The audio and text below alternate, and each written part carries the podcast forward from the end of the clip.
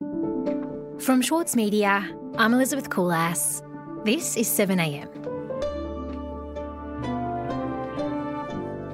In the past decade, reports of teachers and principals being abused by parents have increased. Accounts range from intimidation to stalking. Jane Caro on why it might be happening and what it's doing to schools.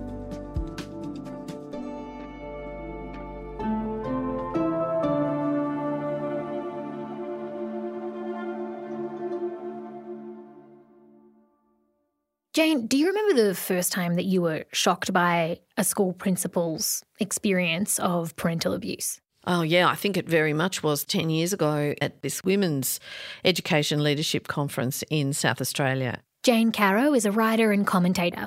Her work appears in the Saturday paper. They were doing some breakout workshops, and one of them was about relaxation. I thought, oh, I'm busy and stressed, I'll go to that. So I went to this workshop and sat up the back. And I think the woman who was running it thought she'd do a nice guided meditation or something.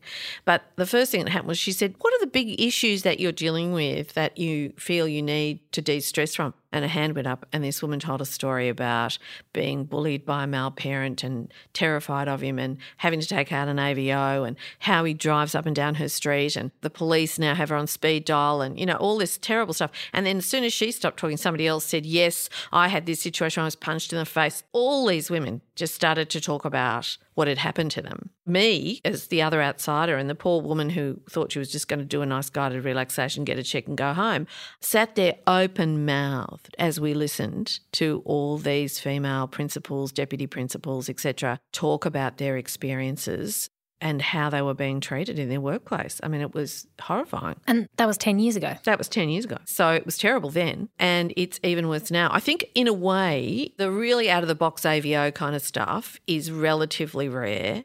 It's that the increase of disrespect, scorn, abuse, you know, the pointy finger at the chest, you will do this kind of behaviour has increased and you know you've busted a gut. You know, you might have worked all day the day before, gone to the school concert, gone home, answered a whole lot of emails until 12.30, 1 o'clock at night, got up at 5.30, 6 o'clock, gone to the school, practically been the first there, you know, done everything you had to do in the morning, walked around, dealt with some discipline, and then some bloody parent walks in and gives you chapter and verse about what a dead shit you are. I reckon that'd get me just packing my bags and leaving. I agree. One of the principals I know said, No, you're going to call a current affair? Here, I've got the number. it happens so often. But, you know, this the hostility. I think that's not an uncommon day for a principal these days. And that is that is the problem. It's that day to day disrespect and abuse that I think wears people away. One in two WA school leaders has been physically attacked by students or parents in the past year. More than a third of the nation's school principals were attacked by a parent or student in 2018. Some respondents claimed they had been stabbed, spat at, and even had whiteboards thrown at them. I do a lot of work with school groups all over Australia, and I've heard it for years on and off. But I um, emceed the New South Wales Secondary Principals Conference a few weeks ago, and that rumble of complaint has grown into a roar. The situation is getting much, much worse. There have been a number of surveys recently. There, there, was one principals wellbeing survey only a few months ago, which showed this to be one of the big problems that principals are saying is affecting their wellbeing and their staff's wellbeing, and are really raising a red flag basically about the behaviour. So, Jane, the issue garnered some attention when last year the principal of St Andrew's Cathedral School in Sydney wrote his school newsletter and in that attempted to set a standard for how parents would be interacting with teachers, he hoped, through that school community. What did that newsletter say? Well, basically, he said that a small number of parents were abusing staff and uh, carrying on out of control, you know, threatening, that kind of stuff. He felt that this was inappropriate behaviour, that he had a duty of care not just to his students but also to his staff. The typical incident is a parent becoming very worked up about something and becoming quite verbally aggressive and quite demanding in a way that actually is quite unhelpful. My point Basically, he said to me that he wanted to nip it in the bud before the behaviour got any worse. I think obviously he is probably hearing similar stories to the ones I've been hearing. I think he wanted to make sure that the behaviour was called out as unacceptable. And I think that that is something that principals across the board really want to see happen. It's impossible for me to ignore it. And I also think it's really important that as a society, we don't ignore it. This is a bit of a canary in the mine thing. We'll be right back.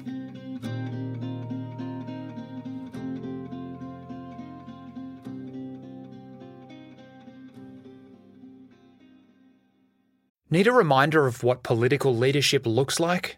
Australia's master of political satire, Jonathan Biggins, is back embodying the iconic Paul Keating, visionary, reformer, and rabble rouser. Due to overwhelming demand, one man comedy The Gospel According to Paul is returning to the Opera House, on from the 4th to 23rd of June for its final term ever. Secure your tickets now at sydneyoperahouse.com for an unforgettable evening. For longtime editor Winnie Dunn, there were a few rules she followed when writing her debut novel. I really don't subscribe to writing for the sake of, you know, trauma dumping or getting your trauma out. That's what a therapist is for. Please, please go see a therapist. We're very pro therapy on yeah, Read This. Yeah, if that's no, if that's what you're using writing for. I'm Michael Williams, and on this week's very therapeutic episode of Read This, I chat with Winnie Dunn. Listen wherever you get your podcasts. Jane, you're hearing from principals that the rates of parental abuse within their schools are increasing. Why do you think that is? The principals gave me a whole bunch of reasons as to why it might be. They include things like increasing anxiety amongst parents, an overprotectiveness, uh, a sort of response to any kind of discipline as unacceptable, a kind of weird lack of understanding about the normal immaturity of adolescence and the way that sometimes they will exaggerate their uh, innocence and other people's guilt. And of course, there was the famous case in New South Wales a few years ago where a parent took a private school to court because her daughter didn't get the mark that she expected she would get. There is this transactional idea, bizarre idea, that you pay X amount of money and you will therefore get that HSC result in return, as if education is like, I don't know, furniture. You know, the more you pay, the better you get. We've turned it from a community and a service into a sort of transaction. One principal said very interestingly that the work that principals do in schools is complex and often hard to understand in a simplistic kind of a way. And people are impatient with and wearied by, perhaps because we're all very stressed by complex problems. And so they're constantly looking for simple, easy solutions. You're wrong, I'm right, do this. And I think that's probably to do with a worldwide increase in stress. We're hearing about this increase of behaviour in the health sector. Local councils talk about it too. Anyone who's what they call frontline staff, I think, is experiencing more and more of this aggression in their place of work. And do you think there are any patterns in the rates of parental abuse? It seems anecdotally that female principals, I'm not sure whether they experience more, but certainly there were a lot of comments from both male principals and female principals that the tone of the abuse is different. There's a lack of respect. So, one male principal who has two female deputy principals said, he picks up a different tone and it's personally demeaning. There's a basic lack of respect for a woman in a position of authority by some people, still to this day. And another female principal said that if she was a male principal and she had a discussion with parents about a discipline issue, for example, she says, I just have this sense that they would perhaps not agree with me, but they would let it lie. But because I'm a woman, they feel I'm incompetent. And so they insist on talking to somebody senior to me of recognising that I am the principal of this school and I set the rules for behaviour the women in education leadership in South Australia a decade ago were saying very much that they find themselves physically intimidated by a lot of fathers who will draw themselves to their full height and weight and tower over them. And many of them now won't have interviews with parents without a male teacher present. And do you think this abuse is mostly coming from fathers in schools? The physical intimidation, I think, is seen as coming more from fathers, which you know, makes perfect sense because women in general are smaller than men. But I think it's not necessarily that more fathers are doing it, but that it's done differently by mothers and fathers. Certainly, I think mothers can be just as abusive and threatening and get online and defame and bully principals in just the same way as fathers do. But I think the physical intimidation is probably more common. And are there proposals to change this and to remedy what principals are going through? Not really, not as far as I can see. In fact, the universal response I get from principals about what one of the hardest things about this is is that they feel really unsupported. They feel hung out to dry. They don't want to flick past the problem to their staff because they feel they have a duty to protect their staff from this kind of thing and that it's their job in a way to absorb this aggression, but then they've got no one helping them with it. And I think that that is one of the things that is really starting to grind people down. And I have wondered whether we almost are getting to the stage where we need an education ombudsman who can look at these problems when they become entrenched and be a kind of independent arbiter to help support both the principals and in the few occasions where the parent probably has a, a, some sort of case, they would get a fair hearing too. So it's becoming so mucky and murky. It's almost like we need someone outside the system now. And have you heard from principals about what they feel could be done? Have they made any suggestions? There were suggestions along the lines of a community campaign saying to people, this is how you should behave in schools. you know, this is how you should talk. This is how you should behave. It was very interesting talking to Danielle Miller, who's the CEO of Enlighten Education, who said that this kind of behaviour by parents, where they march in with all guns blazing to defend their child against having been disciplined or because they think they're being bullied or, you know, they think that something's going wrong, that this behaviour in itself can be damaging to the child. And so I think if we start to explain to parents that they're not doing themselves any favours, they're certainly not doing the school any favours, but worst of all, they're not doing their own children any favours by behaving, well, frankly, in an adolescent fashion themselves, that might have some traction. But we've got this society where people are really quick to, you know, lose their temper and carry on.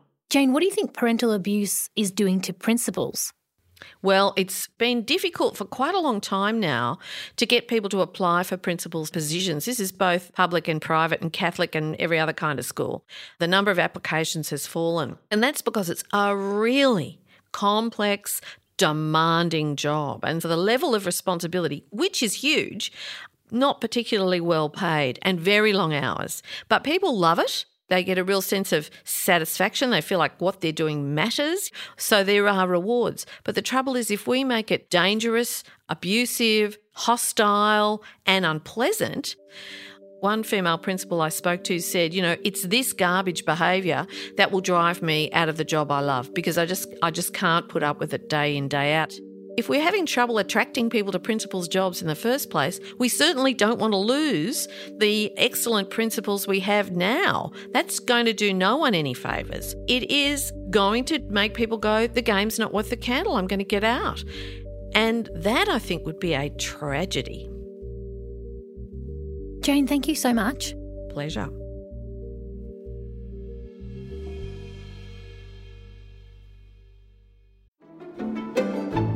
Join Richard Tognetti and the ACO for a bold and intrepid 2022. Featuring a live national concert season, their acclaimed on demand film series ACO's Studio Casts, and exciting programs from their new home in Sydney's Walsh Bay. Subscriptions now on sale at aco.com.au. Mahler's music embodies the very essence of humanity. Experience his epic Song of the Earth with the Australian Chamber Orchestra, Richard Tognetti, and internationally acclaimed opera stars Stuart Skelton and Catherine Carby. Opens May 12. Book now at aco.com.au. Elsewhere in the news, on Tuesday afternoon, police, fire, and ambulance services attended to reports of a man armed with a knife in Sydney CBD. The suspect allegedly stabbed two women, one of them died in the attack, and another was taken to hospital in a stable condition. The man was taken into custody after members of the public detained him using chairs and milk crates. And the government yesterday released a list of food names that the European Union wants banned under the terms of an impending $100 billion trade deal. More than 200 food and beverage names were on the list, including feta, prosciutto, and grappa. The EU argues that the names are linked to production in certain regions and can't be used as generic names by outside producers. Industry lobby groups are expected to argue strongly against the request as public consultations begin. Trade Minister Simon Birmingham said the deal would only go ahead if it was found to be in the national interest. The EU is Australia's second largest trading partner. This is 7am. I'm Elizabeth Kulas. See you Thursday.